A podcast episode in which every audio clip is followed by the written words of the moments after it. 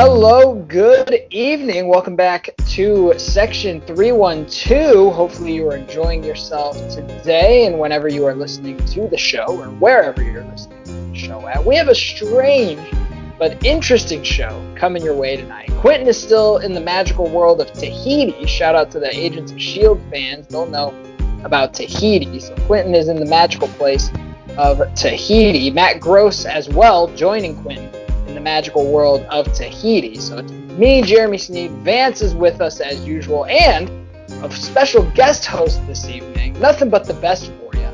Mr. Sneed, my dad, is in the building. He's going to be on the show with us tonight. Golf claps around. Golf claps for everyone. Dad, how's it going? Great. I want to say I have big shoes to fill for Quentin. That's only because he's six five. Ah. And we're off to the dad jokes already. So we got dad dad joke counter on the board. That's number one. Over under is four and a half for the dad jokes on the show. And now Vance is a dad as well. Maybe we might. I'm a young double, dad. I'm a young dad. We might have to double the dad counter uh, for, tonight's show. Uh, but before we get into all this stuff, we got some we got some segments coming your way. Tonight is going to be the big fantasy football slash football extravaganza since football is almost upon us. But we do have some baseball to talk about as well. The NBA playoffs going on. We've got a new starting five, which will be football based. Uh, we've got Sneedler's list and maybe a Matt's moment if Matt can make the return from Tahiti in time for tonight's show. And like I mentioned, uh, the show wouldn't be possible without Thrive Fantasy, the new DFS app for prop bets. They have streamlined the drafting process and eliminated the need to do unnecessary hours of research by using only the top tier athletes. Instead of the traditional salary cap format, you will build your lineup around a list of prop bets, and for each contest, you choose 10 of the 20 prop bets plus 2 in case of emergency picks that protect you from any late scratches or postponed games. Each unique prop has an over under point value assigned to it, And you will be rewarded that point value if that prop is correct. For example, will Anthony Rizzo score a run or have an RBI? Will Yu Darvish have a quality start? Probably the way Yu Darvish is pitching tonight. So you won't get that many points for that. So the less likely the prop is to occur, the more points the choice will be worth. You build your team score around the amount of correct props you select. Enter our code SCC312 when you sign up to get an instant match on your first deposit up to $10. Find them in the App Store today. That is Thrive Fantasy. So, boys, like I mentioned, the NFL is almost upon us this weekend, the big draft weekend for everybody. And just in case you do have some some drafts coming up, some in case of emergency drafts going on. We will talk uh, some fantasy football there. We've got some sleepers and busts that we will break down. But first, the big game coming up on on Thursday, opening night. That is Chiefs Texans. The Chiefs, Patrick Mahomes, the 500 million dollar man, and recently engaged man. Congratulations to him. Facing off against Deshaun Watson, it's Chicago Bears fans' nightmare. This game, Chiefs versus Texans, but football fans rejoice what are you guys expecting from this game on, on Thursday? Is it going to be a high scoring game like I think it's going to be, or, or what are your expectations? For me, I think it'll be a little bit lower scoring maybe than expected. Maybe not for a football game in general, like 24 20, something in that range, just because you see, especially with no preseason and everything like that, just some disorganization, some penalties, some sloppiness. I think there'll be some general sloppiness in this game that will kind of take the scoring down from the 30s and 40s more down to like the 20s, maybe low 30s. I think it's going to be interesting. I I prediction on my list for later. I think Mahomes. I think uh, you may see a step back this year, and I think Houston's going to come out um, smoking. I mean, they got a couple new contract uh, guys playing. And it wouldn't surprise me if Houston upsets. I'm not calling that, but it wouldn't surprise me. I think they're really going to play well. And I just think Mahomes is not going to come out all that hot on opening night. Welcome to the show with some bold, uh, some bold takes. I like it. I like it. And uh, so, so some of the things uh, going on in in that Chiefs Texans uh, series like uh, or match, the bit a uh, lot of extensions going on, and uh, one of them was Deshaun Watson. Uh, he got paid. Uh, we got DeAndre Hopkins, the former Houston Texan, getting paid out there in Arizona, and a possible Alvin Kamara extension. so I have a question here again. Um, what's the bigger deal out of these three? Is it bigger? Is it a bigger deal for the Kamara possible extension, the Hopkins extension in Arizona, or Watson sticking around in uh, Houston? I mean, for me, it's Watson all day, just in terms of what a quarterback means to the team, and then not just a quarterback meaning to your team, but that quarterback in particular, how athletic he is, way he gets out of sacks, the way he leads, you know, kind of off the field stuff. He's very good and just a, a good leader all around. I think it's kind of somebody you build your whole franchise around. Where these other guys are kind of, you know, they're good players, they're guys you care about, but you maybe don't build the whole team around necessarily. Now, the big thing is Watson signed a four year deal, not a 10 year deal. He's going to be playing for another contract right away. He's going to be laying groundwork for a bigger payday in four years. I think that's huge. Uh, and that's one of my things with Mahomes. And I'm not saying this is him personally, but complacency. Signed a 10 year deal in any sport, any athlete a little ding. Ah, maybe I take a couple games off. I'm not playing for a contract this year, next year, next year, next year. He signed for 10 years. Watson, I think he's going to stay hungry, and I think he's going to put up some huge numbers the next four years. For me, the only the only thing that's that's tricky with the Watson situation is they lose DeAndre Hopkins, who, in my opinion, is very close to the top receiver in the league. Michael Thomas is a damn stud, but DeAndre Hopkins is right behind him. You lose him, and I think it's a huge drop off to go from him to Will Fuller, who has hamstrings made of paper. Um, I'm intrigued to see what Houston does, and I'm intrigued to see what David Johnson does. He leaves Arizona after an interesting tenure there, where he went from being a third round rookie to lighten up the league to then breaking his wrist to then getting benched for Kenyan Drake, and it, it's a whole wild fiasco. But sometimes scenery change is going to be huge. And the Texans haven't had a dynamic running back since probably Arian Foster. Um, so I'm intrigued to see what they do. But the Chiefs, I think, are going to roll, probably roll over them. Supposedly, their defense, they, have got a bigger mindset on defense coming into this year. Um, but Vance, I think you brought up a good point about the sloppiness here, and I'll, I'll direct this to, to Mr. Sneed here. What are your expectations as far as like Vance mentioned, there's no preseason. They've just been practicing against themselves pretty much uh, in in training camp there, and we saw some sloppiness in baseball when they came back. Um, what kind of level of play should we expect from these guys? Well, I think the veteran, true throwing quarterbacks are going to have an advantage. Your Brady, your Breezes, uh, guys who drop back and throw, that, that's just what they're used to. It's like going out and playing catch for them, especially the guys who have wide receivers. I, I expect uh, another something I want to talk about later. I think Gronk's have a big game opening day because that's who Brady's going to go to. There's that comfort factor. He, it's not a new receiver to him. Um, where Mahomes, Mahomes is a trickster. He's a magician back there, which does help him if things go awry but he's not the true drop back. So I think those guys may struggle a little bit more than the Wiley veteran, Philip Rivers, you know, the true drop backs. I, I think are going to come out and look a little better than than the uh, abracadabra guys. All right, and then so the Bears. Uh, well, actually, yeah. Before we get into that, so a headline that came, that came to the surface earlier today as we record this is uh, Odell Beckham Jr. Now, Mr. Sneed, do you know about this whole situation with with Odell? No, not a big fan of Odell. well, then you might enjoy it.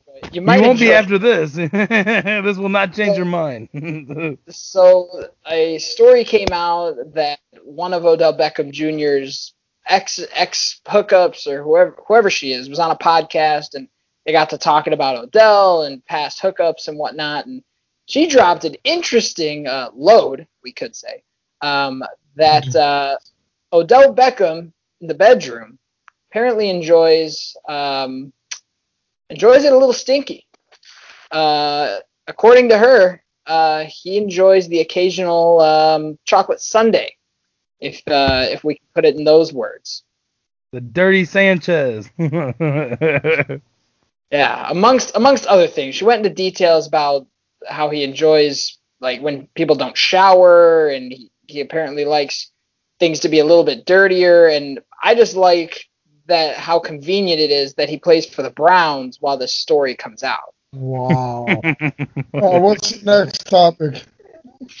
He's like, I'm not ready for this. Going from one stinky thing to another, the Bears. They are they are playing. Nice.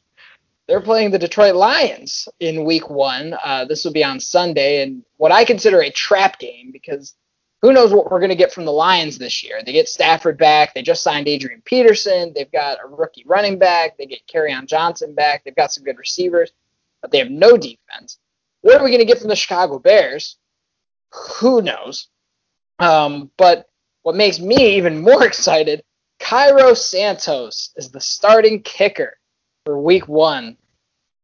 No Eddy Piñeiro. It's Cairo Santos for week one a guy who made 44% of his field goals last week. But what can we expect from the Bears on Sunday against the good old Detroit Lions? Mm.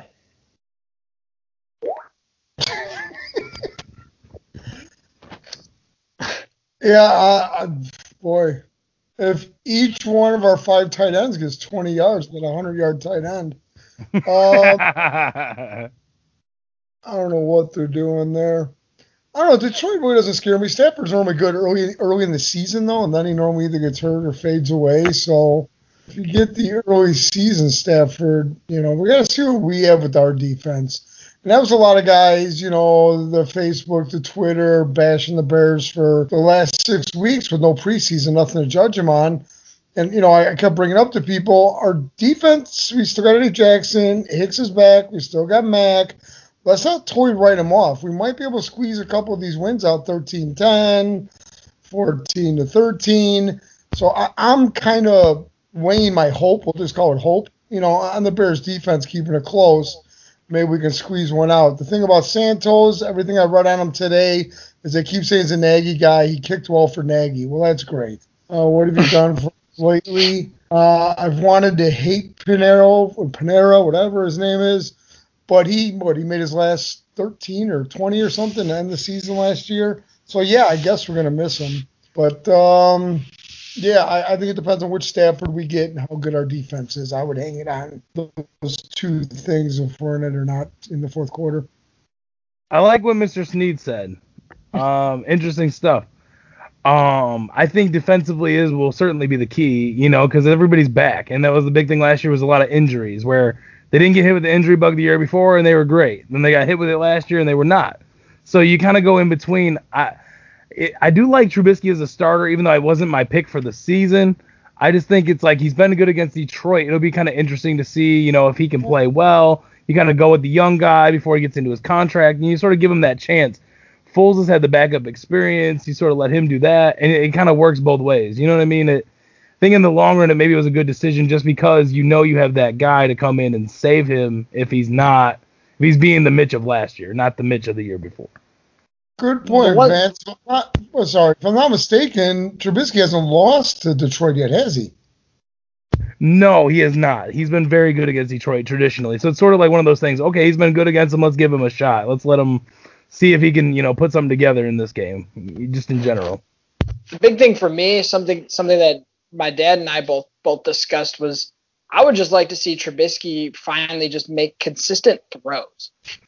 Uh, it would be great to see him not overthrow so many guys. It would be nice to make him or see him make some throws in traffic, some some tough throws that other guys his age have already been making at a consistent basis. Mahomes, Josh Allen, even like Sam Darnold sometimes can make a nice throw that Trubisky can't even make. So I think in this game, with not so much pressure because it's the Lions and it's only week one and who knows how every team is going to look.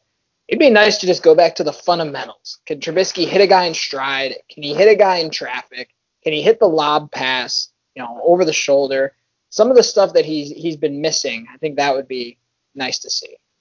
Yeah, that's a great point. It'll be interesting to see what offense they they bring out because I think last year they tried to make him a quarterback. They tried to make him a thrower, even if he wasn't. And it was just like, are they going to be that same offense as last year? Are they going to put him on the move and try to make him comfortable? You know, I, am very intrigued to see is it like are they trying to cater the offense to Mitch or are they not? I think last year they tried to just be like, hey, you know, make these throws and be the guy, and he didn't do it. You know, so will they move him? Will they let him run around and give him some easier throws? You know, it'll be interesting to see because I think he'll be more successful, but you know, they wanted him to be something else. All right, bathroom break for Vance.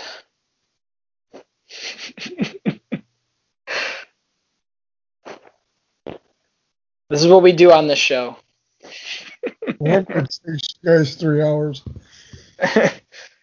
ah, no, we're we're going at a good pace. I, no, I to. just, you know, I got nowhere to I'm, be. I'm over here still trying to fill out my sleepers over here, or Oh, uh, my my sleep. Oh, I saw you this morning.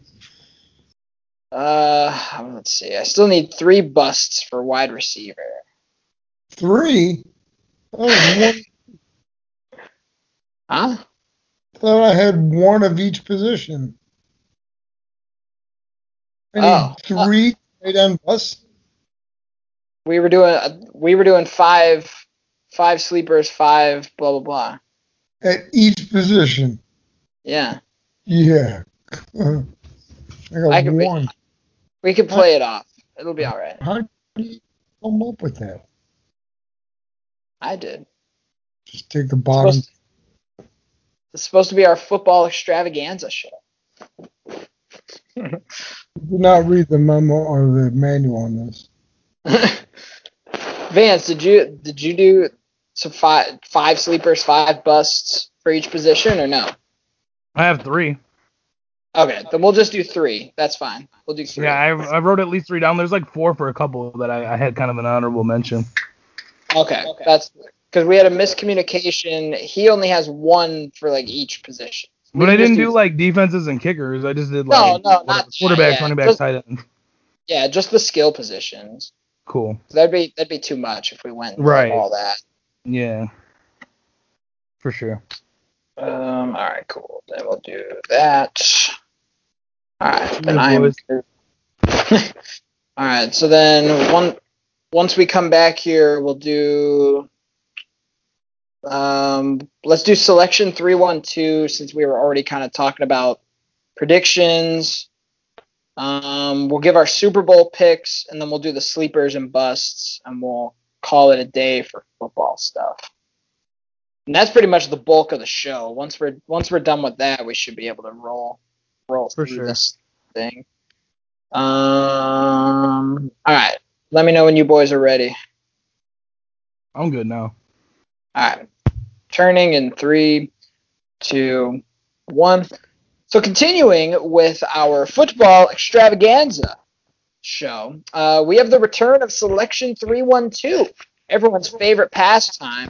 Uh, we introduced that last year in week 11, where we pick an upset, which is worth up to three points, the lock, which is worth two points, and an extra point, which is worth eight points. And I'd like to point out that I was the regular season champion last year uh, in selection 312. And just to break down some of the uh, stats from last year's selection uh, 312. As far as our guest pickers go, we had a couple guys go perfect. We had Dan Hartman, a friend of the show. He was he was all uh, he was perfect in all three of his picks. Patrick Kodo was perfect in all three of his picks. They were the only guests to do that. As far as some of the teams that uh, we picked, as Bears fans, we went four and two, picking the Bears to win games.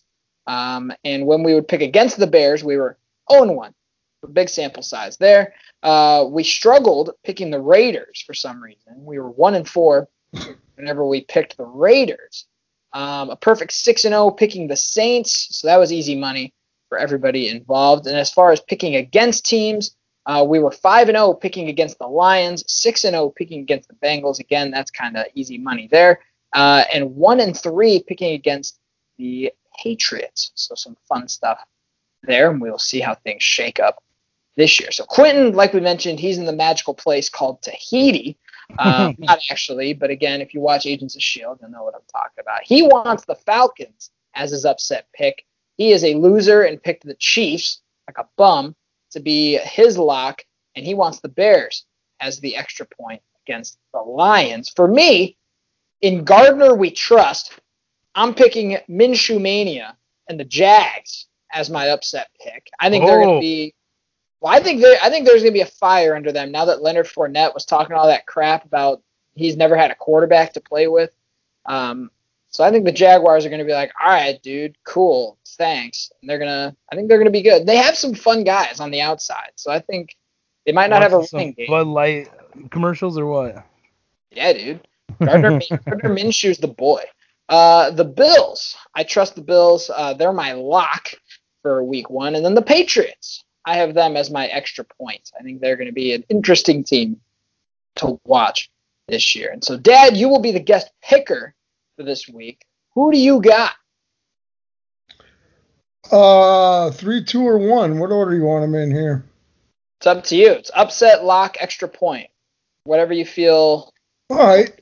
I'll go with my lock. It'll be the 49ers. Ah.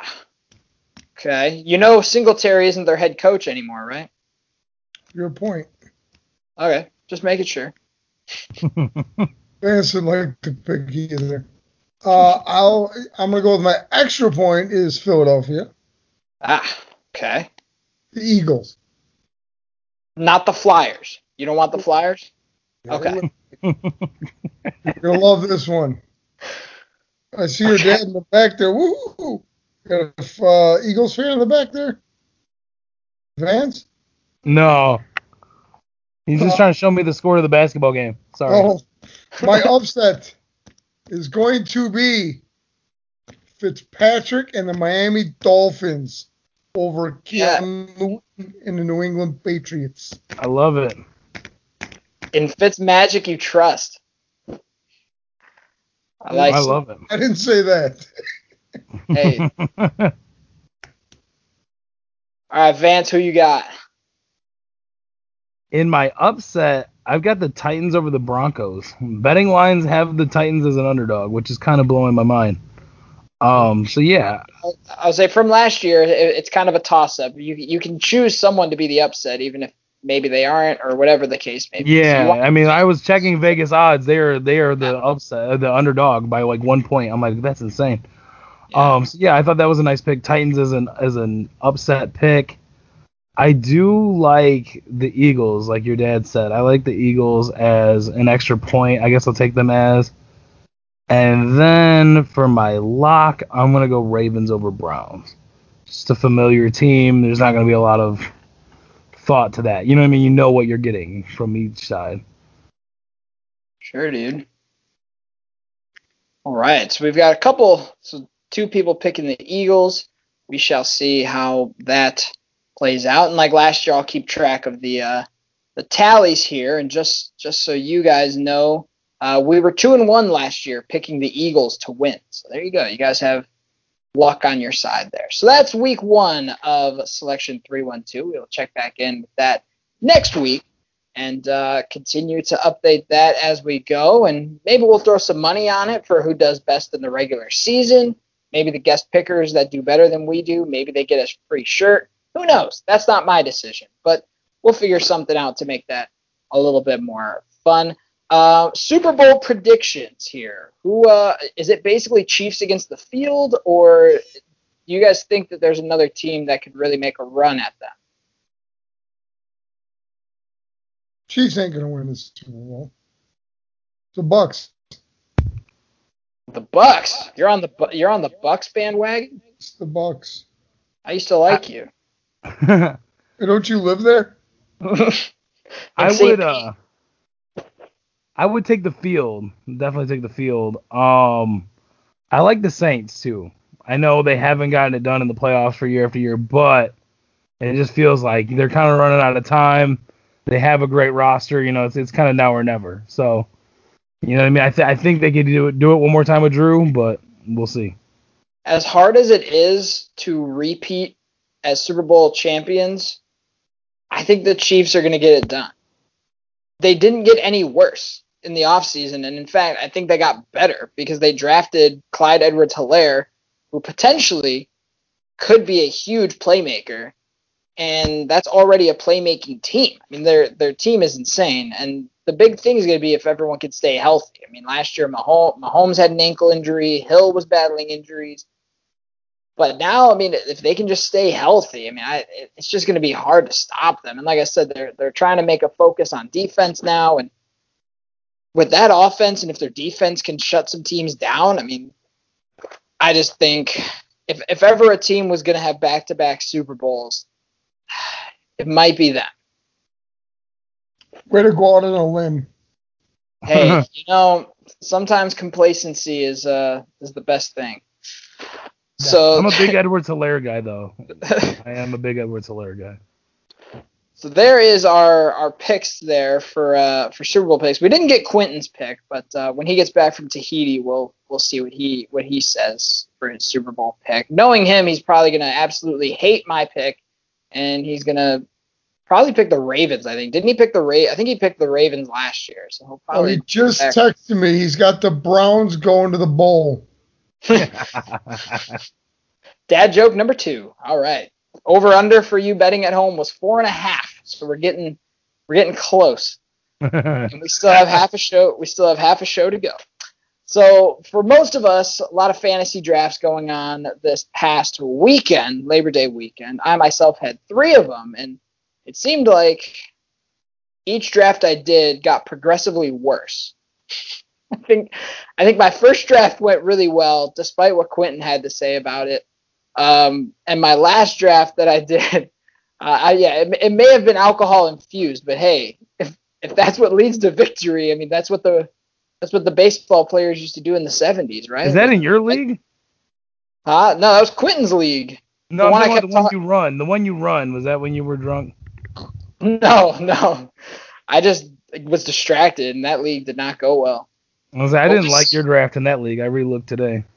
Yeah, I'm I'm not a fan of it either. I I jumped the gun and took Mahomes in the first round, which I said I was never gonna do. I ju- I jumped the gun and took Terry McLaurin, which I said I was never gonna do. And then you call your team Scary Terry. That was fun. yeah, you talking about Terry Crews? What the hell's scary? Like Terry McLaurin is scary. that's Ri- that's that's from Rick and Morty. Rick and Morty. Okay. They did a whole they did a whole episode with uh, Scary Terry, who was a Freddy Krueger knockoff. They I can't mentioned get into that show. I want to, but I can't get into it. I don't know. Ah, it's so good. And they But say did all the whole- pot smokers love it, but I don't. I don't enjoy it. they did they did this whole episode about Scary Terry and like Inception, and I- I thought it was hilarious. So it was the only thing I could think of.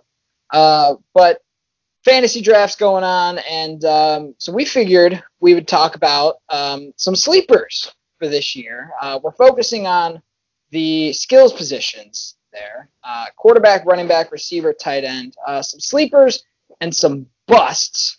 Um, you can list as many as you want um, primarily between one and three is what we will we will go for here. Uh, so starting with quarterbacks, uh, This is for the year or week one? All year.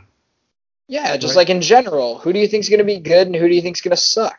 You guys are killing me. I told you not to overthink this. when did I ever say it was week one? Week one. Yeah, why? I didn't tell you to do that.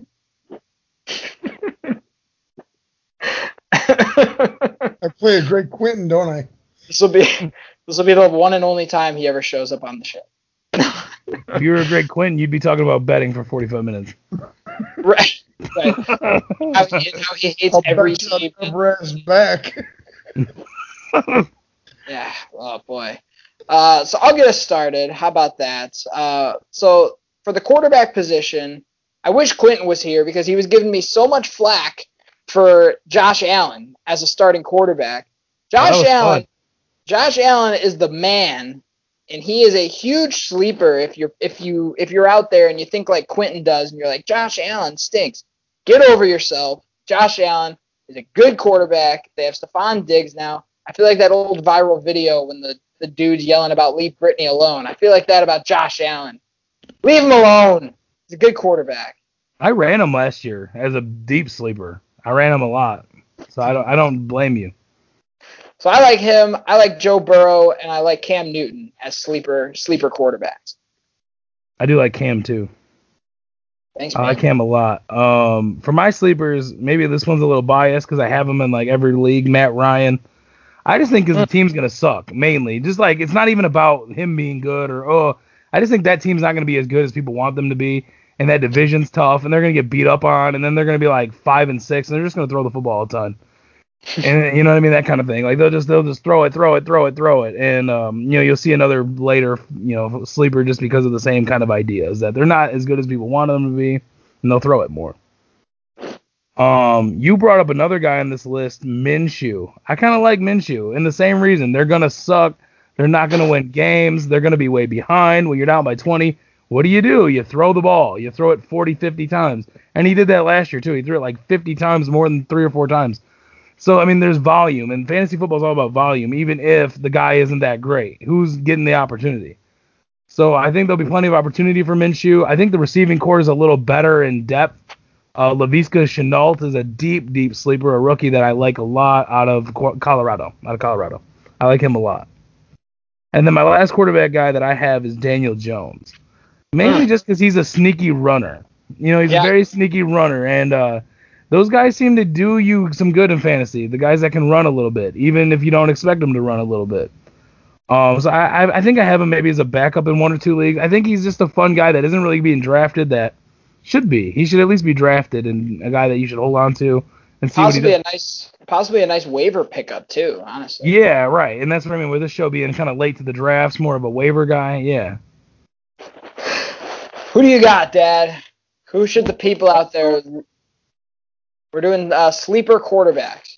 Am I doing all three of them? Yes, Okay. if you want. If you want to just do one, I mean, it's up to you. No, I'm good. I'm good. Uh, can I use Brady as a sleeper? I, he's like 92 years old with a walker. I he's gonna Hey, a great year. I really do. opinion. I think he wants to shove it up Belichick's ass. Um, I think he's got a great core around him, and uh, I really think he's gonna have a phenomenal year. So it's really not out on a limb, but for I think it is. Uh, my other sleeper is Burrow. Mm. One thing I liked about him at the draft was kind of seeing his family. He's got he's got a good head on his shoulders. And I that that means a lot. And, and my Everyone was other, with their family for the draft, but hey, I'm sorry. good. I was. I mean, everyone was with their family for the draft since it was from home. Uh, But his, his whole upbringing. I, I didn't want to dwell, uh, dwell into it too much, but I like Joe Burrow too. yeah. And then uh, my other one is Bridgewater. I think Bridgewater's just dying to get back out in the field. So, Good old Teddy Two Gloves. so I'm gonna go Bridgewater, and those are my tree.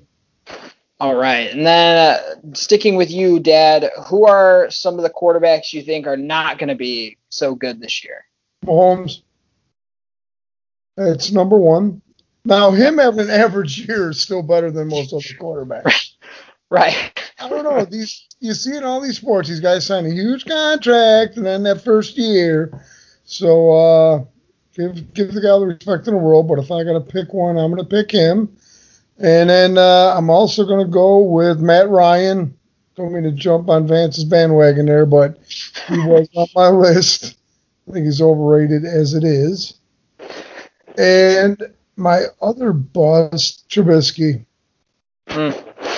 Just I can't buy into the guy. You can't teach a twenty-something-year-old quarterback how to hit a target. You either can or you can't, and he overthrows everybody. I don't see that getting better. And then back to you, Vance. We'll go. We'll go in like snake order here. We'll go. We'll go to you. Well, I hate to piggyback, but I mean, I have Mahomes too, just in terms of the draft position. When you're talking about fantasy football, when I'm seeing people take him in the first round and all this stuff, it's just like I can't buy into that. That's not what fantasy football is built on. It, it doesn't work. It's not a good idea. Don't do it. Don't draft him in the first round. If he's around his number, okay, that might be different. But I, I don't like that that idea of like, oh, I'm gonna take Mahomes in the first round. He wasn't that great last year. He was also dinged up. I mean, it, it just doesn't make sense. Um, I have Drew Brees on here as kind of a like a, a, guy that's surprising, just because yeah, j- just because I think you know if Kamara's around, the running game should be good enough. Oh, you know what I mean? Like I just think you know what I mean. The running game will be good enough where, and it, you've seen it the last couple years where they run the ball more than they ever have, 30 you know times plus running the ball, and it's like if they're running the ball that many times, he's not going to have the kind of fantasy output numbers you would hope for in a number one quarterback. So I that, he's kind of my other guy. The last guy I have on this list, and it might seem weird because he's not overly high in fantasy football, but I have seen some people draft him and roster him as Jimmy Garoppolo. I just I don't understand. They're not a good offense. I don't, you know, it's not they're not that kind of offense, and they run the ball when they are hitting. I mean, look at the playoff games last year. This guy did not throw the ball like that. I just don't get why you would like, hey, let me go roster him. I, I you know, I would just rather let him sit, and if he's on waivers, take him. For me, pig, piggybacking off off Mr. Sneed for a little bit, I think both of the Bears quarterbacks, I, I don't know if either of them are worth having. uh, this kind of goes for like even later in the season. If if Trubisky goes down, you know, don't don't rush to pick up Nick Foles. I don't I don't think he's. I mean, well, then again though, I guess that's Foles' specialty is replacing injured quarterbacks. But uh, I, I would say stick away, stay away from Bears QBs. Uh, I think Jared Goff is going to have a down year. Um, they kind of relied on Gurley as their big, dangerous back with the play action game. And yes, Robert Woods is good. Is Cooper Kupp's good, or is Cooper Kupp good? Yes. I just, I don't know if I'm that much of a believer in Goff. Um, and some of the teams they're going to be playing, just, you know, I, I think he's, I think he's fringy. And then uh, Aaron Rodgers, for how high people are drafting him they didn't pick up any but any receivers. It's just going to be Davante Adams and Allen Lazard. And is Davante Adams an absolute stud? Yes. Is Allen Lazard an absolute stud? Definitely not. So all you have to do is get your number one on Adams, maybe double team him a little bit, and then are you, you know, is Allen Lazard really going to beat you? Probably not. And then with all the running backs that they have, I imagine they're going to try to run the ball more and so I just think with how high Rodgers has been going, similar to your your guys' belief in Mahomes, with how high he's going, is he really going to be that productive? That's how I feel about Aaron Rodgers. How dare you, Sneed? How dare you? Backup quarterback from the Mid Mountain West was more important. God damn it. Jordan Love at pick 24 was more important yeah. than a wide receiver. They yeah. didn't need CeeDee Lamb five picks before that. They needed right. Jordan Love. Right. They yeah. needed him. Totally. Yeah, uh, totally. Um, and then moving on to running backs, uh, a couple sleepers. Uh, I think Austin Ekeler is a huge sleeper, uh, considering that some people don't exactly realize how damn good he actually is. And now that uh, Gordon is gone, Eckler can be the lead running back. And then uh, that offense, they're going to need him Tyrod Taylor stinks, Justin Herbert stinks.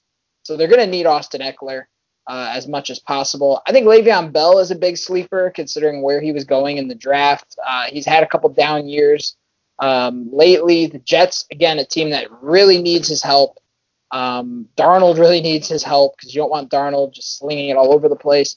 Uh, so I, I, but I think Le'Veon will bounce back. He's a competitor, and I'm, I'm sure he doesn't like all the flack he's been receiving. And then uh, I think Fournette is a sleeper. He leaves Jacksonville, he goes to Tampa. Uh, he, you know, with them already having a couple of running backs, he'll probably stay healthy because he's not going to need 25, 30 carries a game. They could probably give him closer to 15 or 20, and he might actually stay healthy. They could use him in goal line situations, get some garbage TDs.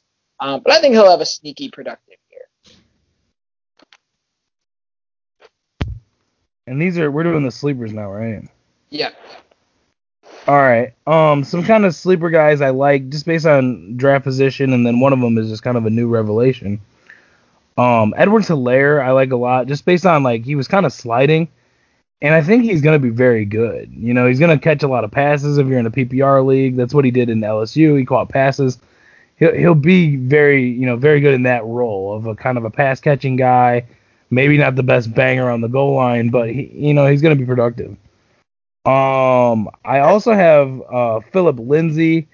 I know he's kind of a backup, or people are going to look at him as a backup, but it's like I think their plan is to run the football in general. I think they want to run the football and play good defense. I know Drew Lock played well last year, but I think it's just that's not what they're all about. They want to run the ball a lot. I think Philip Lindsay will still see 10 to 12 touches, and at 10 to 12 touches, he's an interesting player, a guy that he's being drafted at like 90 and 90, you know, 106. I think I got him in one draft. I mean, At that value, it's a steal. I like him. I think it's a guy that you should draft. Um, I also have J.D. McKissic on here. This is the crazy deep sleeper, named as the running back one for Washington football team today over Antonio Gibson, which is a little interesting, and I think that you should take a note of. You know that he just got named the number one running back. He should have opportunities then if he's if he is the so-called number one running back.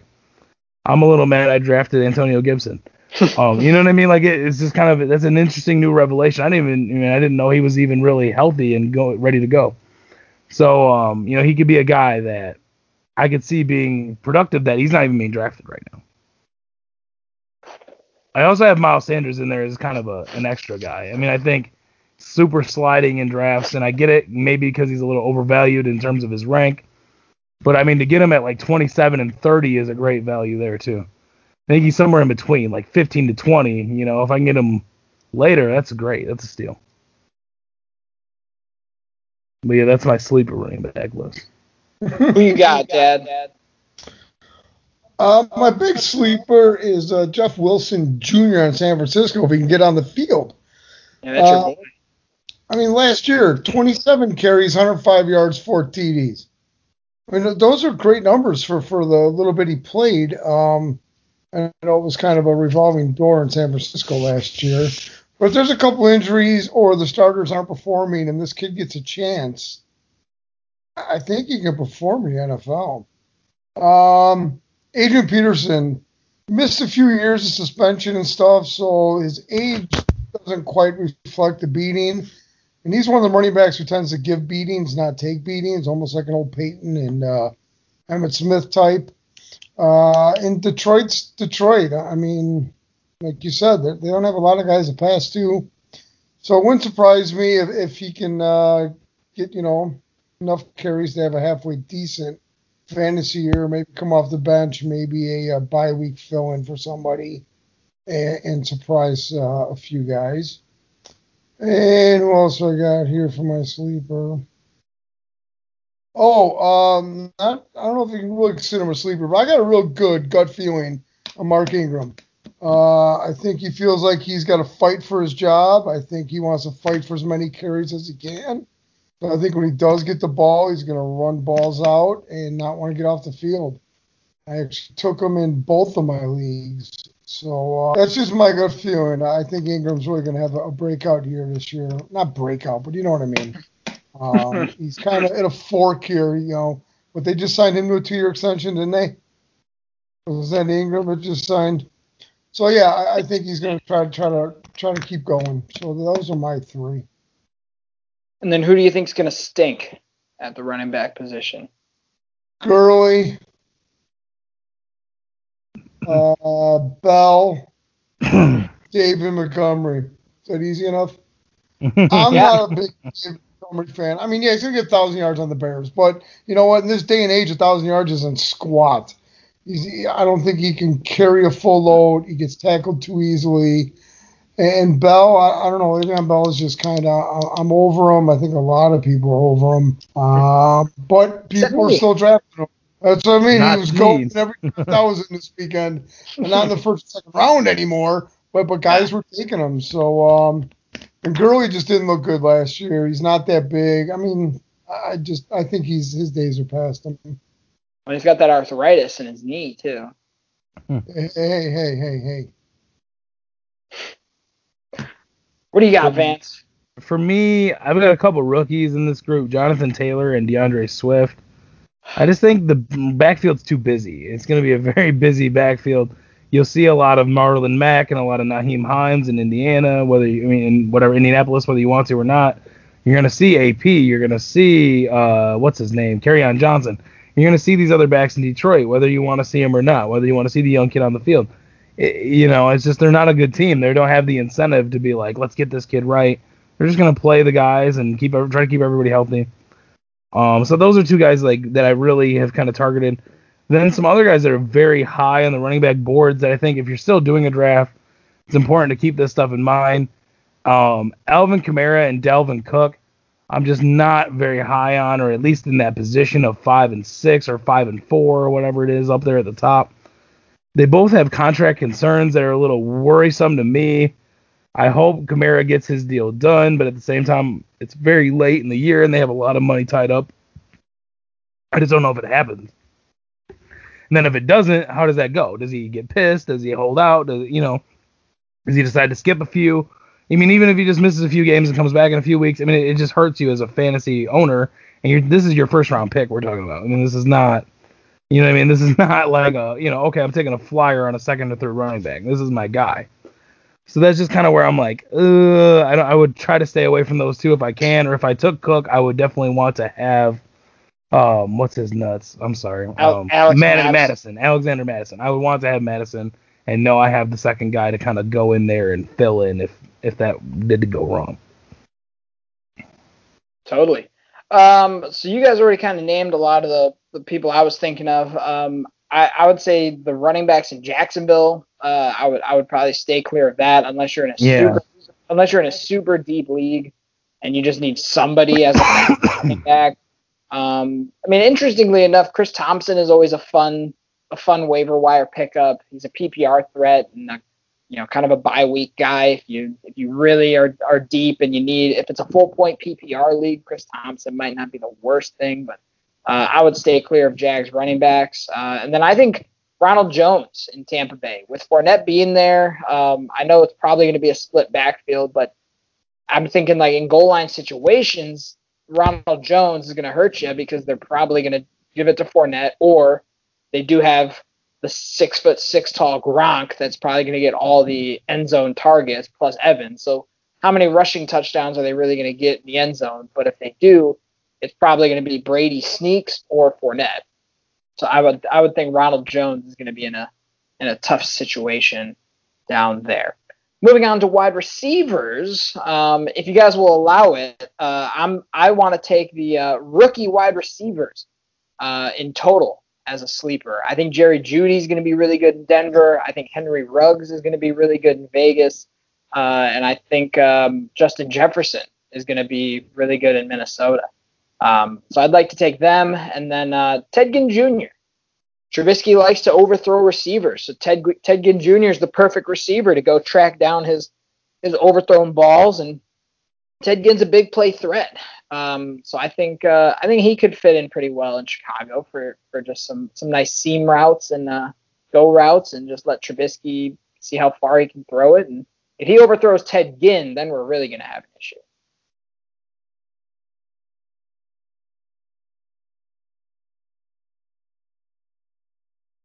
Me or Vance?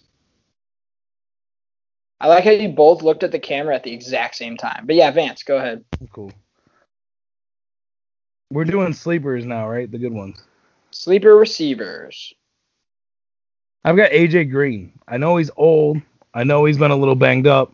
But you look at, I mean, you guys have talked about Burrow. You talked about a lot of different things. I think their offense was a little more creative last year, even with horrible quarterback play.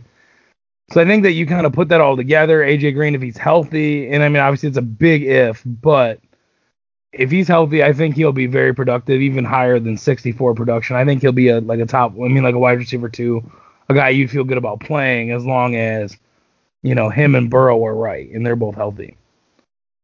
Um, my next guy I've got, I've already kind of brought up the Falcons and stuff.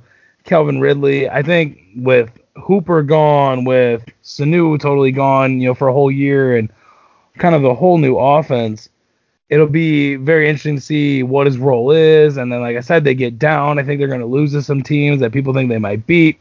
They get behind and they throw, throw, throw. I think Calvin Ridley will, you know, put up the numbers that kind of justify his ranking and where he's at and what people are saying. You know, be that top 30, top 40 kind of guy. And then my last, well, I have kind of two last ones here. Um, Preston Williams, I took him in every draft. He's sitting at like 95 and never gets taken. He's a big guy. I mean, he's not the biggest in weight, but he's very tall, a guy that you can throw the ball up to. He's fast, you can throw it over the top with. He's got some, you know, abilities. And the Dolphins are horrible too. So I mean, it's, it's another team that's going to throw the ball a lot. He's going to see opportunity, and as long as he's healthy, I think he would be worth taking around that spot as a fourth you know, fourth, fifth kind of fringe receiver and hope, you know, and kind of hoping for the best. I think he's one of those guys that you you could see it kind of turn out kind of like a Courtland Sutton of last year, you know, where really bad team, but he's got some size and ability. Um, and then my last guy, have him in every draft, very controversial, Antonio Brown. I think there's and there's a bigger reason behind it. I think that the two teams that want to two teams that want to sign him have early bye weeks, and they're not taking him right now for that reason. Is that it's like, why would I take him before my bye week and lose a week of being able to play him where I could wait until after, and then I know I have him, you know, ready to rock week nine, and I'm not missing an extra game just to have him on my roster early. So I think like the you know the Ravens and Seahawks both have early bye weeks. I think that's kind of the bigger reason behind him not being signed right now. The two teams that are interested have early bye weeks and they don't want to pick him up to you know before that bye week.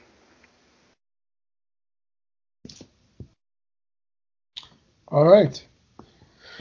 Uh, sleepers, wide receiver. Yes. Uh, I'm gonna go with Lazard on Green Bay. Rodgers needs another target, and uh, Rodgers can hit his targets. So I think he's going to be, become your uh, your number two, and he's probably going to be open sometimes because they're probably going to double team uh, the big guy. Uh, my number two big sleeper, Scotty Miller. Oh yeah. What do you know about Scotty Miller? What do you guys know about Scotty Miller? You know what team he's on? Tampa Bay. Tampa Bay. So Brady's always got his token little white guy. I'm sorry to say it, but Scotty Miller's going to be that guy, right? Hey, that's part of the that's part of the formula. He's always got that token white guy that he hits across the middle. So as long as Scotty don't mind getting his bell rung a little bit across the middle, he can end up having a pretty decent year with uh, Brady throwing to him. And then uh, Cole Beasley. You got Brown and Diggs out there in Buffalo now. Uh, they're both going to get a lot of attention from from the D-backs. So Beasley's got great hands. Has no problem going underneath, coming across the middle. Uh, I think he, he, could really surprise some some fantasy guys this year, uh, catching a lot of balls uh, while while Diggs and Brown are tied up. So He's a nice Be- and Beasley too. He really nice waiver pickup right now. Like if because a lot of people aren't drafting him, or they're drafting super late. If you like, that's my mo to everyone too. Like if you need a receiver, I would definitely say to look at look for Cole Beasley. He's a nice insurance like for Buffalo last year, he was a huge insurance piece for them, just all all down the field, nice PPR threat. Now, who do you, who do you think's gonna stink? Uh, Bust, I think Godwin might be an odd man out. He's kind of a deep threat. Brady doesn't have the, the big arm anymore. Um, I, I, see Evans and Grant kind of being the guys. Uh, it's not so much a shot at Godwin as it is the way Brady plays now. Um, I think he might be overlooked a little bit. Um, and then kind of the same factor with Edelman. I, I got Edelman. He caught exactly 100 passes last year from Brady. I don't know if he'll be Cam's guy. You know what I mean? They, they had that rapport, Brady and him.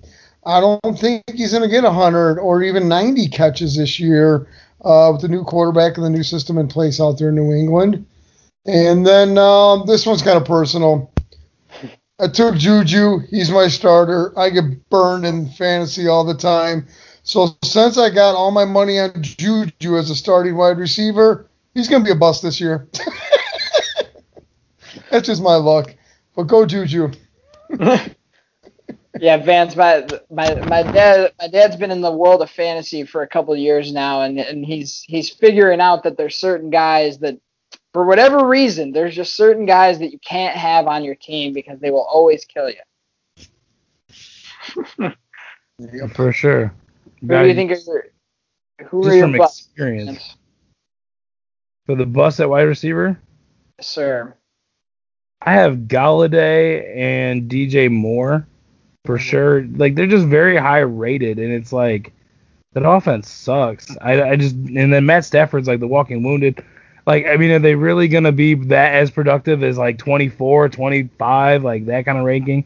And then my last guy is Courtland Sutton, ranked at 30. It's like uh, they're all on bad teams with bad offenses. Like I mean, Sutton might have a chance just because of volume and like them being bad that bad.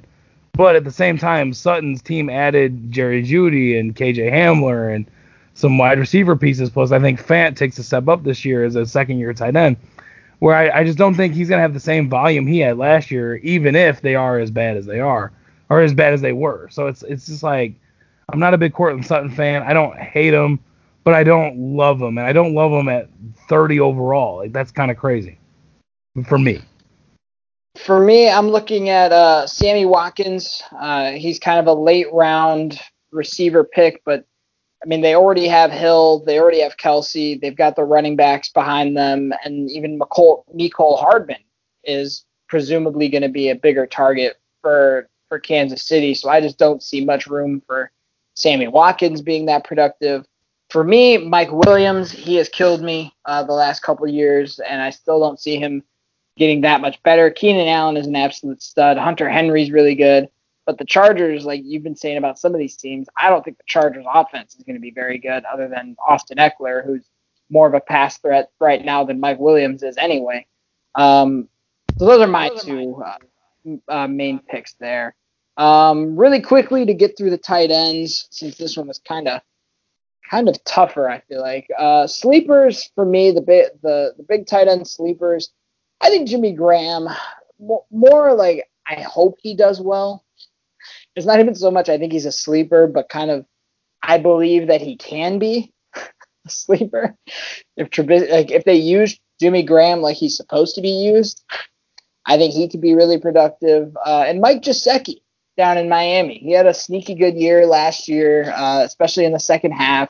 Uh, for a team that desperately needs pass catching threats, um, and even eventually when Tua takes over the Dolphins this year, I mean, dump offs to Gesicki could be could be huge for him just to try to move the chains and get some get some completions under his belt. So those are those are my two big big sleepers. Yeah, I have a few for tight end. I have um I have Hunter Henry and I know we've talked about Sandy whatever, Los Angeles Chargers quite a bit. I think when you struggle offensively and like especially Tyrod Taylor in his phase, there's going to be a lot of running back tight end reliability just because he's not a great quarterback and you get it to the easiest guy to throw to, which for him is going to be the tight end and the running back. Uh, so I think Hunter Henry will be great, especially early. I don't know about whole year, but when it's early with Taylor, he I think he'll be better than he will be later on. Um, I also like um, I like Evan Engram. I know it's not the greatest offense, but he's a great pass catcher. He's got a lot of speed and versatility. Good pass catcher, like more of a wide receiver type. I think those guys just do well in fantasy, even if their team isn't great, just because it's kind of like a guy that's not really a tight end. It's like he's kind of just being put there, you know. He has those abilities that he could be a receiver. He has receiver skills.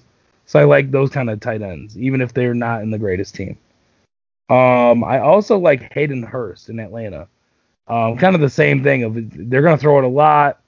And also, I thought he was kind of slept on in Baltimore, where like they had a bunch of tight ends, and he kind of got lost in the fold. Even though he was a great college receiver, he was very athletic and kind of underrated even in college. Now it's the same thing in the NFL. It's just kind of like maybe it's his time. Maybe maybe it's his time to turn it out and kind of show everybody what he's about. I've always thought he was very you know underrated, so I, I like him a lot too. You said Gesicki. I had him on my list though too. I like Gesicki a lot. Good athlete, good speed for a big guy. Hello. Yeah, tight ends are kind of tough because you, uh, you know, it's a shorter list to pick from as far as uh, candidates that mean something. Josh Witten is really on Las Vegas's roster. Is that true? Jason Witten, yeah. Jason he's Witten. A, is, yeah. He's a Raider. He's a Raider. It's crazy. He will be a blocker. um, my sleepers. Um, if, if Doyle can stay healthy, he finally has a guy who can throw the ball. You know, Rivers is in Indy now. I could see if Doyle stay, stays healthy I'd almost call him more of a comeback player than a sleeper, but he hasn't been the same player the last two years. So I got Doyle down there. Um, I don't know what the hell the Bears are doing with five tight ends still.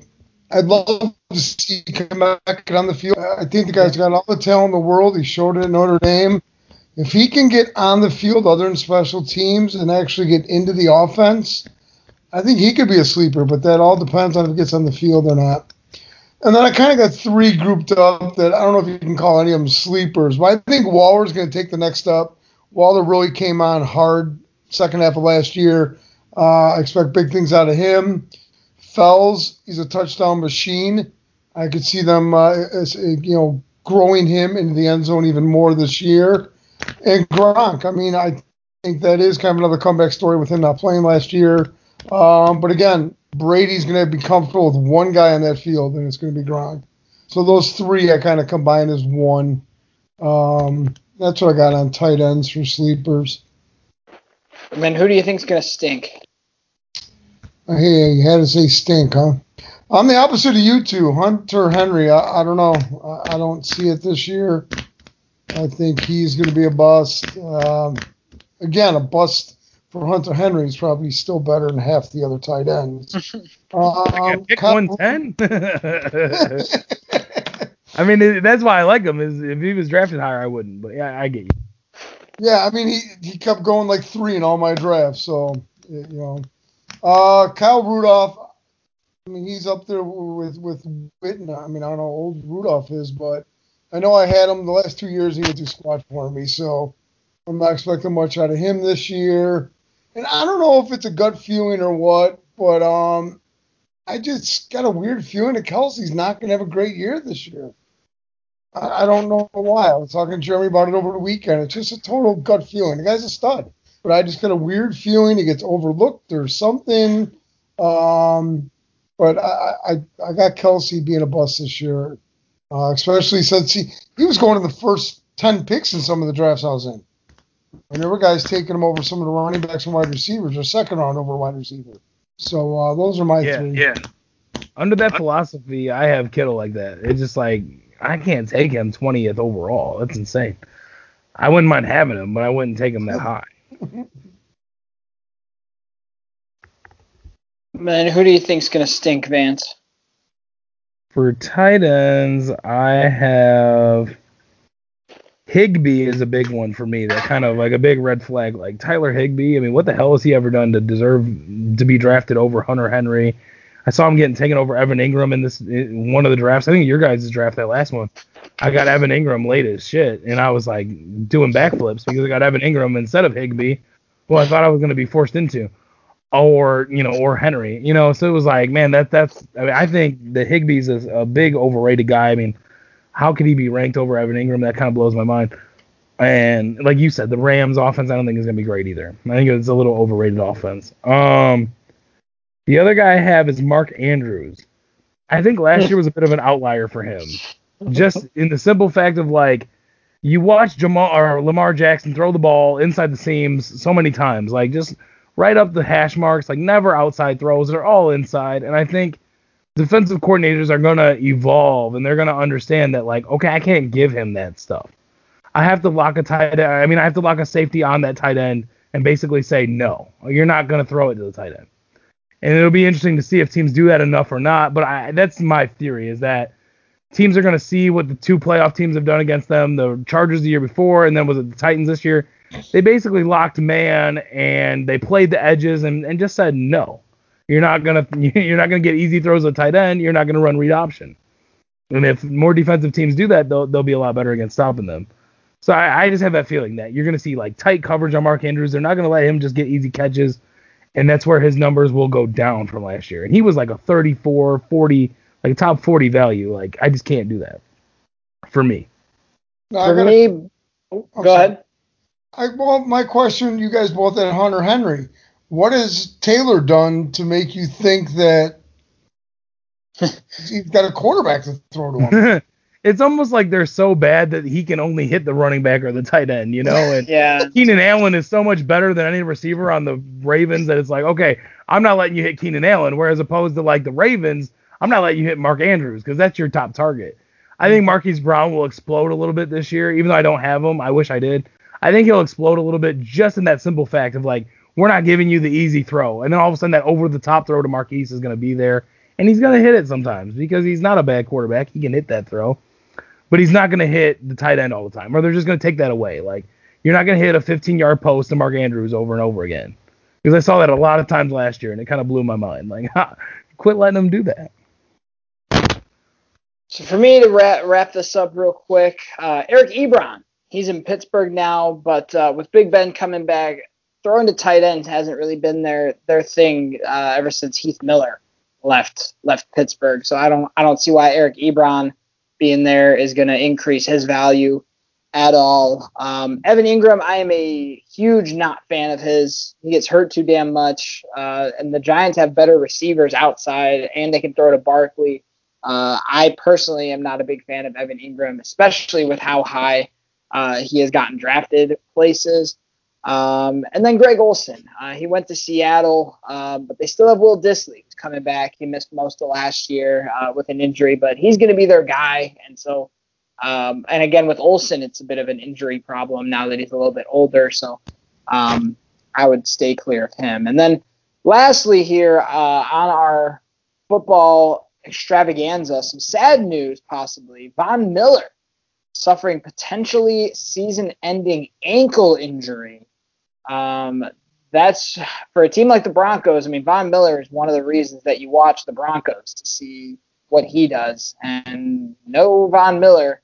Uh, not that the Broncos were going to be that competitive anyway, but no Von Miller could be a huge problem for them and potentially good news for any Derrick Henry owners because the Titans play the Broncos week one. No Von Miller could spell danger uh, for the Broncos. So that wraps up our football slash fantasy football extravaganza. Hopefully this helps you. And if you win your leagues because of advice we gave you, you can send us our checks um, in the mail. We will, our I team will get with your I team. or just tweet us. We'll appreciate yeah. it. yeah. So best of luck to everyone in the wild world of fantasy football. Uh, and remember to uh, let us know if we helped you in, in any way possible. Section 312, Instagram and Twitter. A quick recap of the NBA. Uh, with no Giannis Antetokounmpo, uh, the Bucks are now out of the postseason. They lost to the Miami Heat. As we record this, they lost earlier this evening. The Miami Heat moving on to the conference finals. Do you have something to say there, Mr. Sneed? No, sir. All right. Uh, and also, as we record this, the Rockets giving the Lakers a good game in uh, game three of that series. The Heat they will await the winner of the Celtics Raptors series. So a very interesting uh, time there. Uh, and then the Clippers Nuggets. Clippers currently have a 2-1 series lead as we record this on a Tuesday evening. Uh, so that's our NBA recap for now. We're no, we're not gonna have any Matt's moment. Matt is still uh, in Tahiti with Quentin, uh, so we'll have to wait till next week for for a Matt's moment. Into the MLB. Oh. Uh, I know this. I th- what's going on? Is Odell Beckham going for the Nuggets? uh-huh. so there's number three. That's dad joke number three right there. Dad joke number three. Hey yo. Got, still got a few more minutes for anyone. I know Quentin took the under, so we're seeing he's sweating, sweating in Quentin Tahiti. would bet anything. That was the He's best sweating. he's sweating in Tahiti. Uh, so in the MLB, things are heating up. We're getting close to the end of the regular season. For us White Sox fans, it's been an interesting ride coming into Tuesday evening. They were tied with the Indians, but uh, I think we're all watching the White Sox game right now. Evan Marshall had a tough time uh, getting out of the eighth inning, but Jose Abreu, uh, knock on wood, currently has a 21 game hitting streak, the longest of this 2020 shortened season. So that's exciting. And uh, the big news the other day uh, from from the world of baseball. Javier Baez, uh, he's been struggling this in this COVID shortened season, batting just 205. Uh, his power numbers aren't quite there, and he voiced his opinion about. So one of the rule changes this year with COVID is that the players, uh, it's hard for them to watch video of the previous games because they're not, they can't really be in the locker rooms, they can't be, the, the video is harder to achieve because there's not people videoing everything. And Baez voiced his opinion about that, saying he or uh, he wants to make his adjustments in game, and the fact that he can't watch any of his at bats during the game and whatnot uh, has really led to his struggles.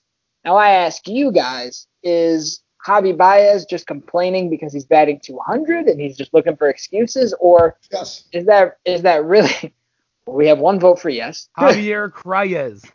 Get a GoFundMe page, get him a tablet or a freaking smartphone. Watch video on anything.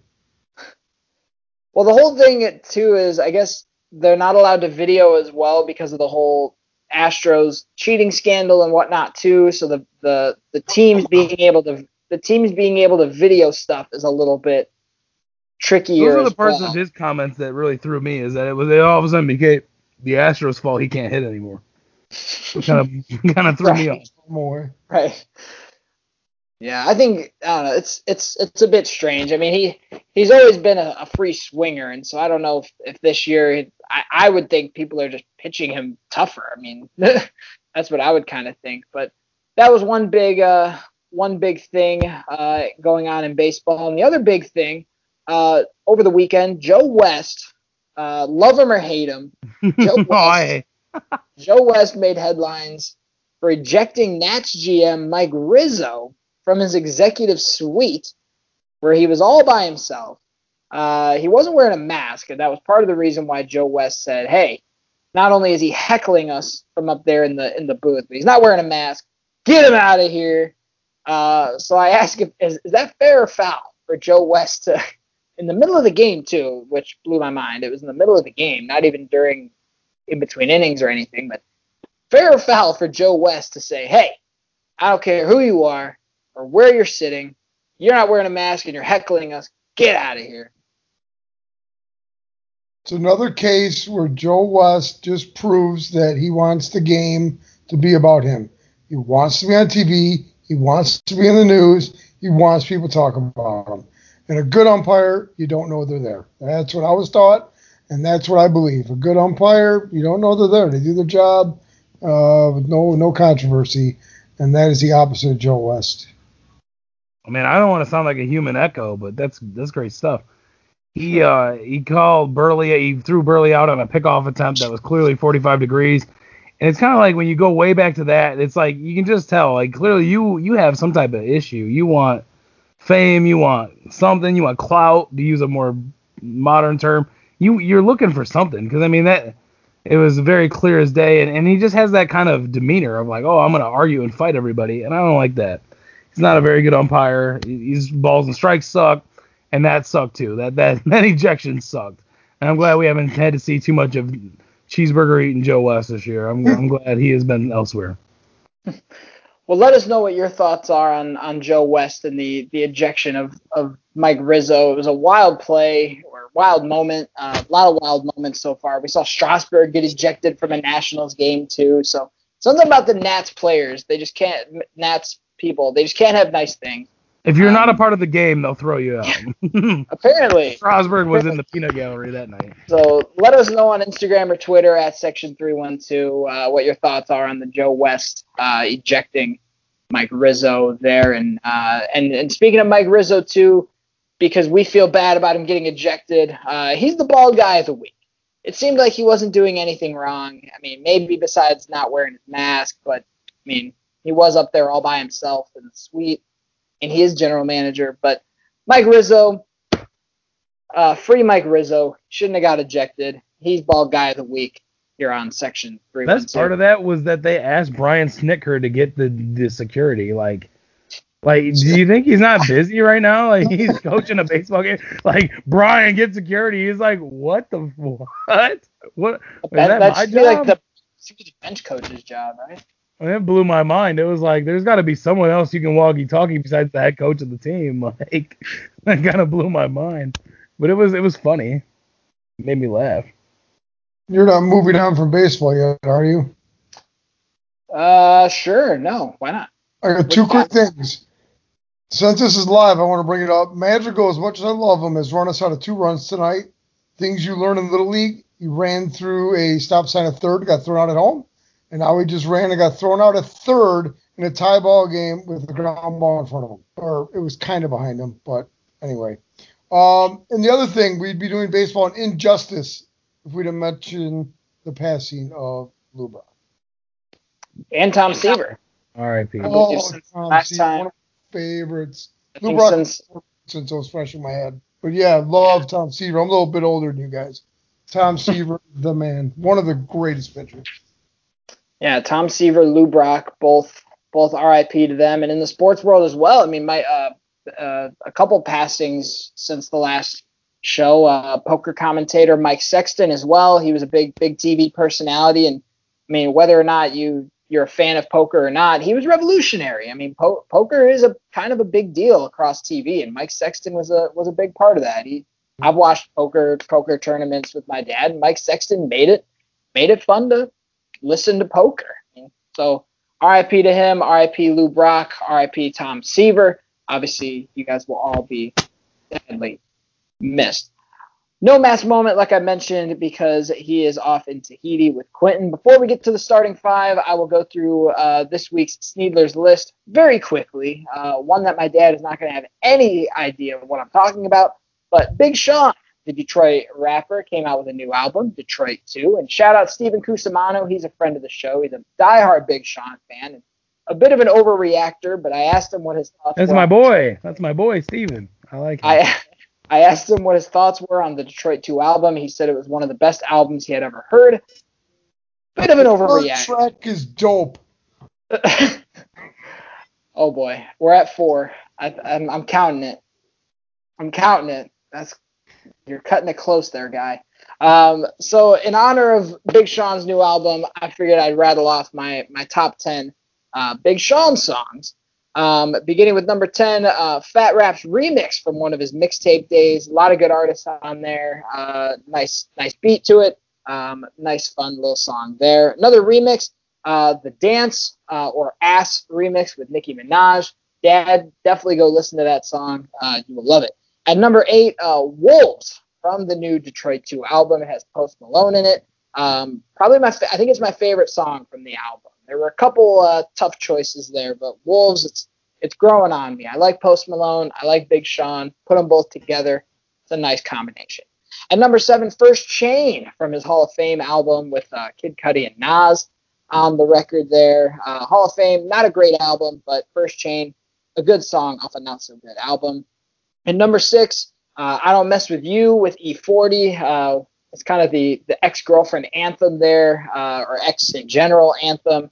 Uh, you can check that song out. Um, definitely make sure the kids aren't around. Very uh, not family friendly song there, but uh, but definitely a big strong classic. That comes in at number six for me. Into the top five, Blessings. It has to be the Kanye West version. So Big Sean, Drake, Kanye West, uh, a solid trio of guys doing their best on a song there. At number four, Sacrifices featuring Migos. Uh, it was a toss up between that and No Favors uh, with Eminem, both from the I Decided album, but Sacrifices, an overall better song there. At number three, back to the Hall of Fame album with Beware featuring Lil Wayne and Jhené Aiko. Uh, the best song from the Hall of Fame track or album, I should say. Um, not much explanation there. I just really like the song.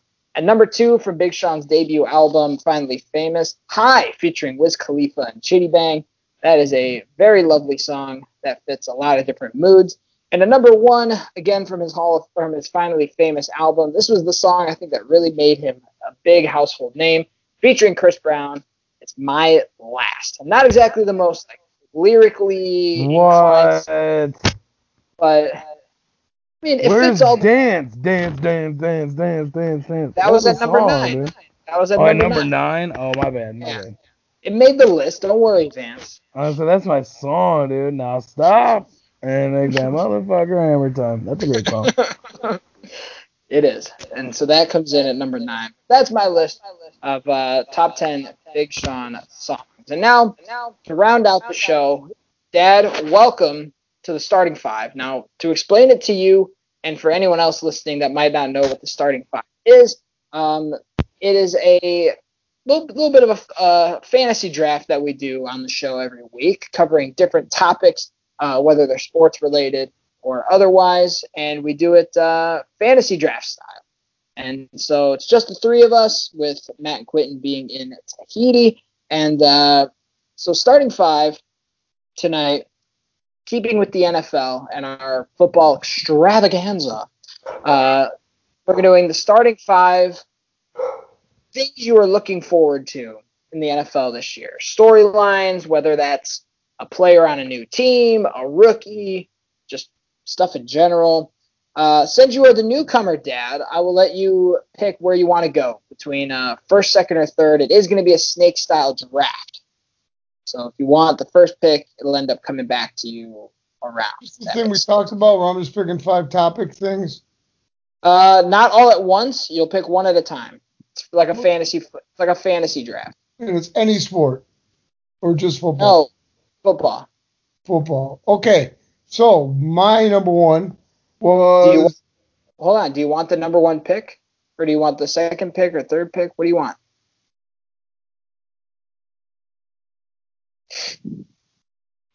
The first pick.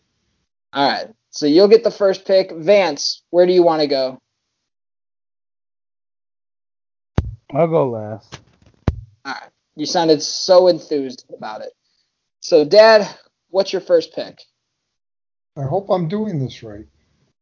Well, we can always edit it out if you're not. Perfect. You're probably gonna edit me out anyway. There's five. Um, Bears defense, Mack with Hicks being back. All right. Everybody's been saying what happened to Mack. There were polls all over Twitter and social media the last couple weeks about was the trade worth it for Mack, giving up the picks. Chicago, I'd say probably 40% of Chicago started turning on Mack, and um, I think I think Hicks missing was a huge part of that. So I'm excited to see our, our defensive line back. So that'll free Mack up. For me, my my first pick of what I'm intrigued to see in the NFL, I want to see what happens in New England because I want to know if it was really Belichick's scheme that made Tom Brady so damn good, or if it was Tom Brady that made everything so good. Cam Newton can walk right in, and the Patriots win 12 games, and their offense is amazing. All right, Belichick is a god, but if they come in and they stink and they win six games, it'd be kind of fun to see uh, that, that the system doesn't. I like that last one, Q. Or yeah, Q. Thanks. Me. Damn it, my bad. I like that though. Thank you. Um, sorry about that. Um, for I'm not- me, I have um, I have Bears quarterback carousel as one of them for sure. It'll just be interesting to see how short of a leash Mitch has, how long the leash is, with you know, just all that in general. Are they gonna pull him before he gets hurt or not? It'll be a fun kind of storyline in general. Um, my other one is gonna seem a little offbeat. Is just like, how good are the Seahawks? They've made some acquisitions defensively. I think a lot of people want them to be great, but I don't know if they're going to be. I still think offensive line wise they're a little suspect, but they're a fun team to watch. They'll be a fun team to watch. And Russell Wilson's always fun. So I think they're going to get plenty of attention. They're going to be a fun team to watch, but you know, it's like, are they as good as everybody thinks they are?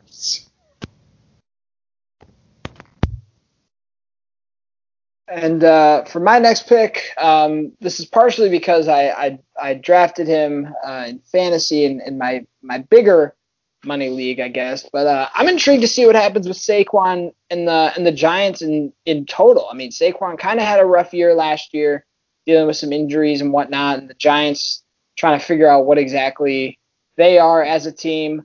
Um, so I'm intrigued to see what Saquon can do for a back for a bounce back year and if the Giants can compete and whatnot. That's me. Yes, sir.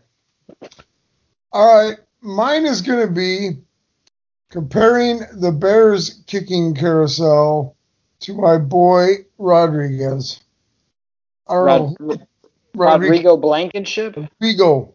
I wanted him. I was calling for him when he was a junior, thinking he was a senior. Um, I don't know who the Bears took with their last pick, but he went undrafted. They could have taken him at any time and just signed him, and they didn't go out and get a kicker. And now Piñeiro's hurt. Now we got Santos, who I have no faith in, and Rodrigo's where in Atlanta. Where would he end up? Indianapolis. Indianapolis. Indoor, perfect conditions for him. I think the kid's got a great future, and, and uh, I wish the Bears would have gotten him. So yeah, I'm gonna watch him break rookie records as a kicker and see what the Bears do. All right, and then what's your next pick? Um, Bridgewater. I'm intrigued to see what Bridgewater does. You see him just be kind of pushed under the rug the last year and a half, and uh, very intrigued to see what he can do in his new setting and basically coming out of paid retirement. Right, right. yeah, backing up Drew Brees is a pretty nice, pretty nice gig in New Orleans. Uh, sticking with the quarterbacks, uh, I'm I'm intrigued to see when when Tua Tagovailoa plays for Miami. They cut Josh Rosen, which opened up the door for Tua to be the backup. And like they were talking about on ESPN, they brought up a good point. Was um, Ryan Fitzpatrick is one rolled ankle away from Tua, or the Dolphins are one rolled ankle away from Tua having to come in week one at any moment. Is he going to be ready? I'm intrigued to see what happens. I mean, he was a big playmaker in college and had ice in his veins uh, all throughout college. Obviously, that doesn't exactly translate to the pros, but with not much pressure in Miami, I wonder when when it'll be Tua time. One of mine is who's the starting running back in Indianapolis? I mean, really.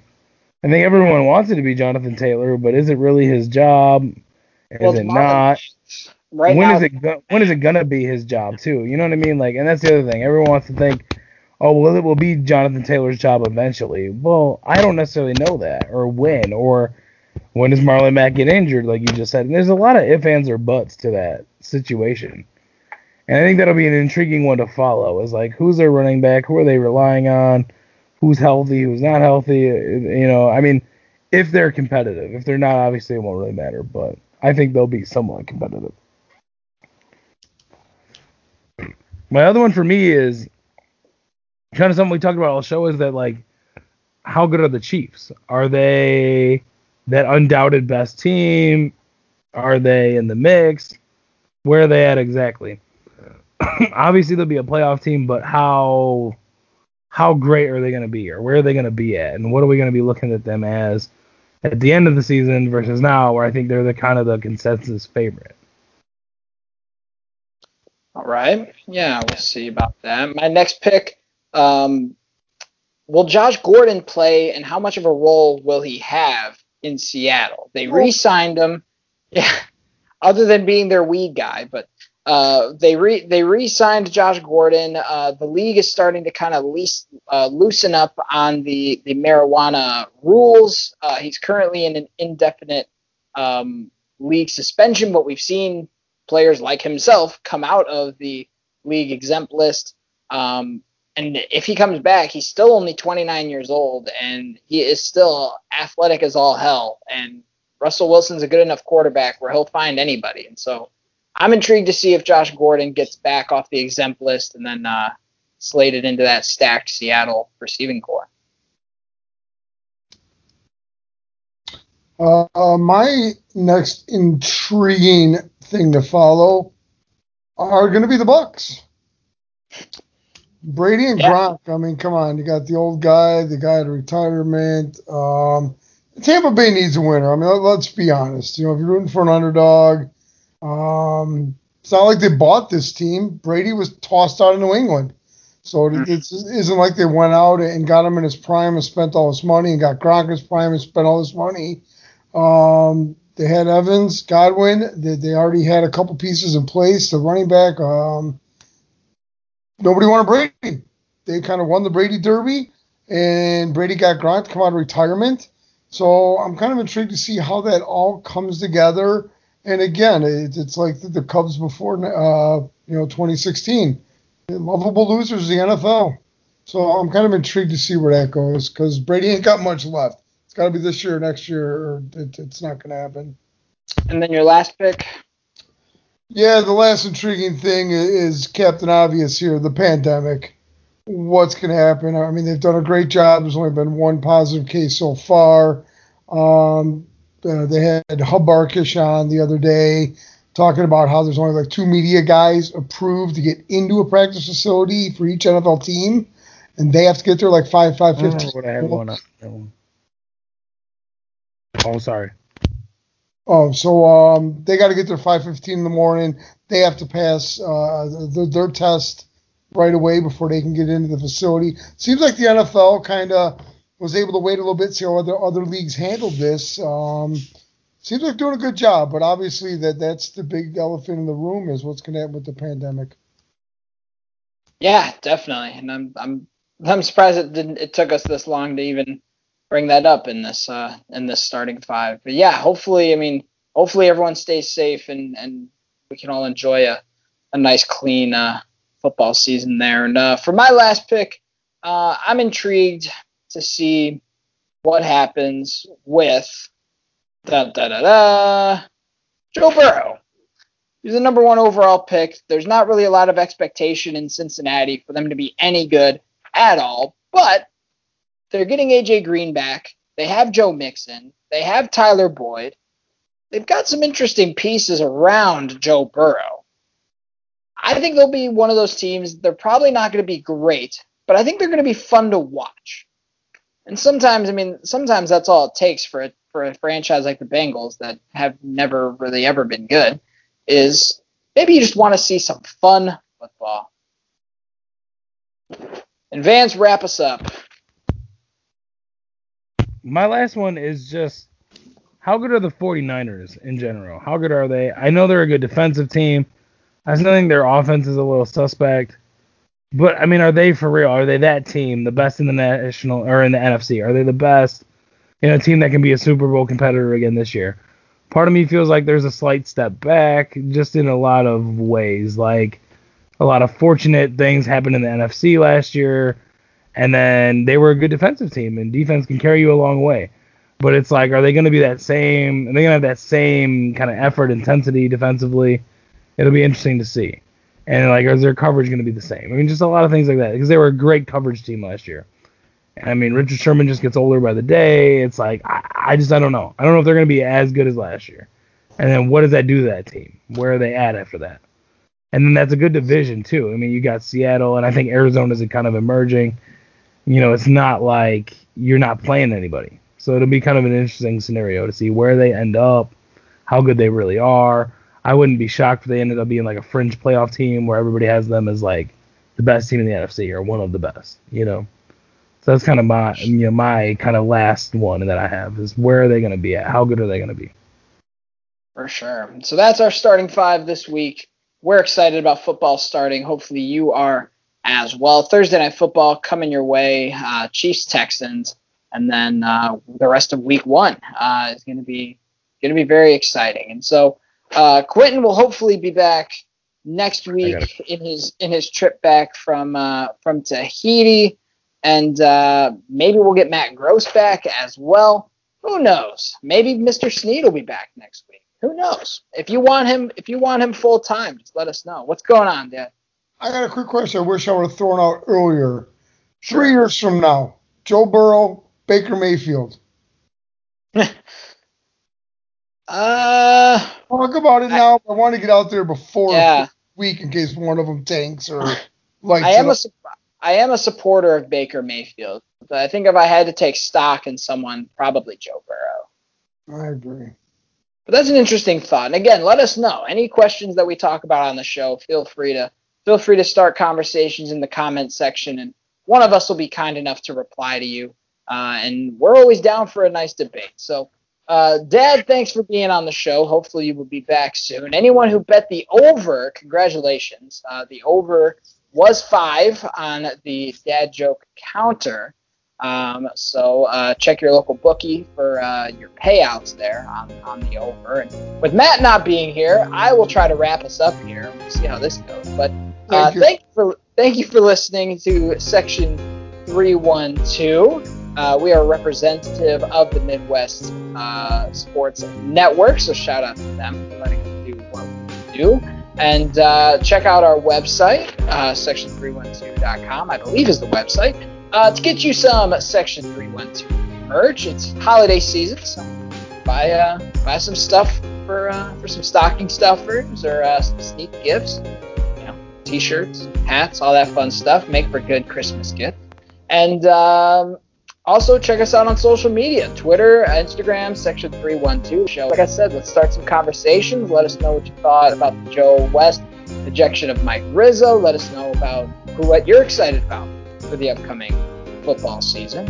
Until then, until next time, This is Section 312. Check us out on Spotify, Apple Music, and all sorts of places where you can check out uh, all your podcast needs. Check it out today, and we will talk to you later.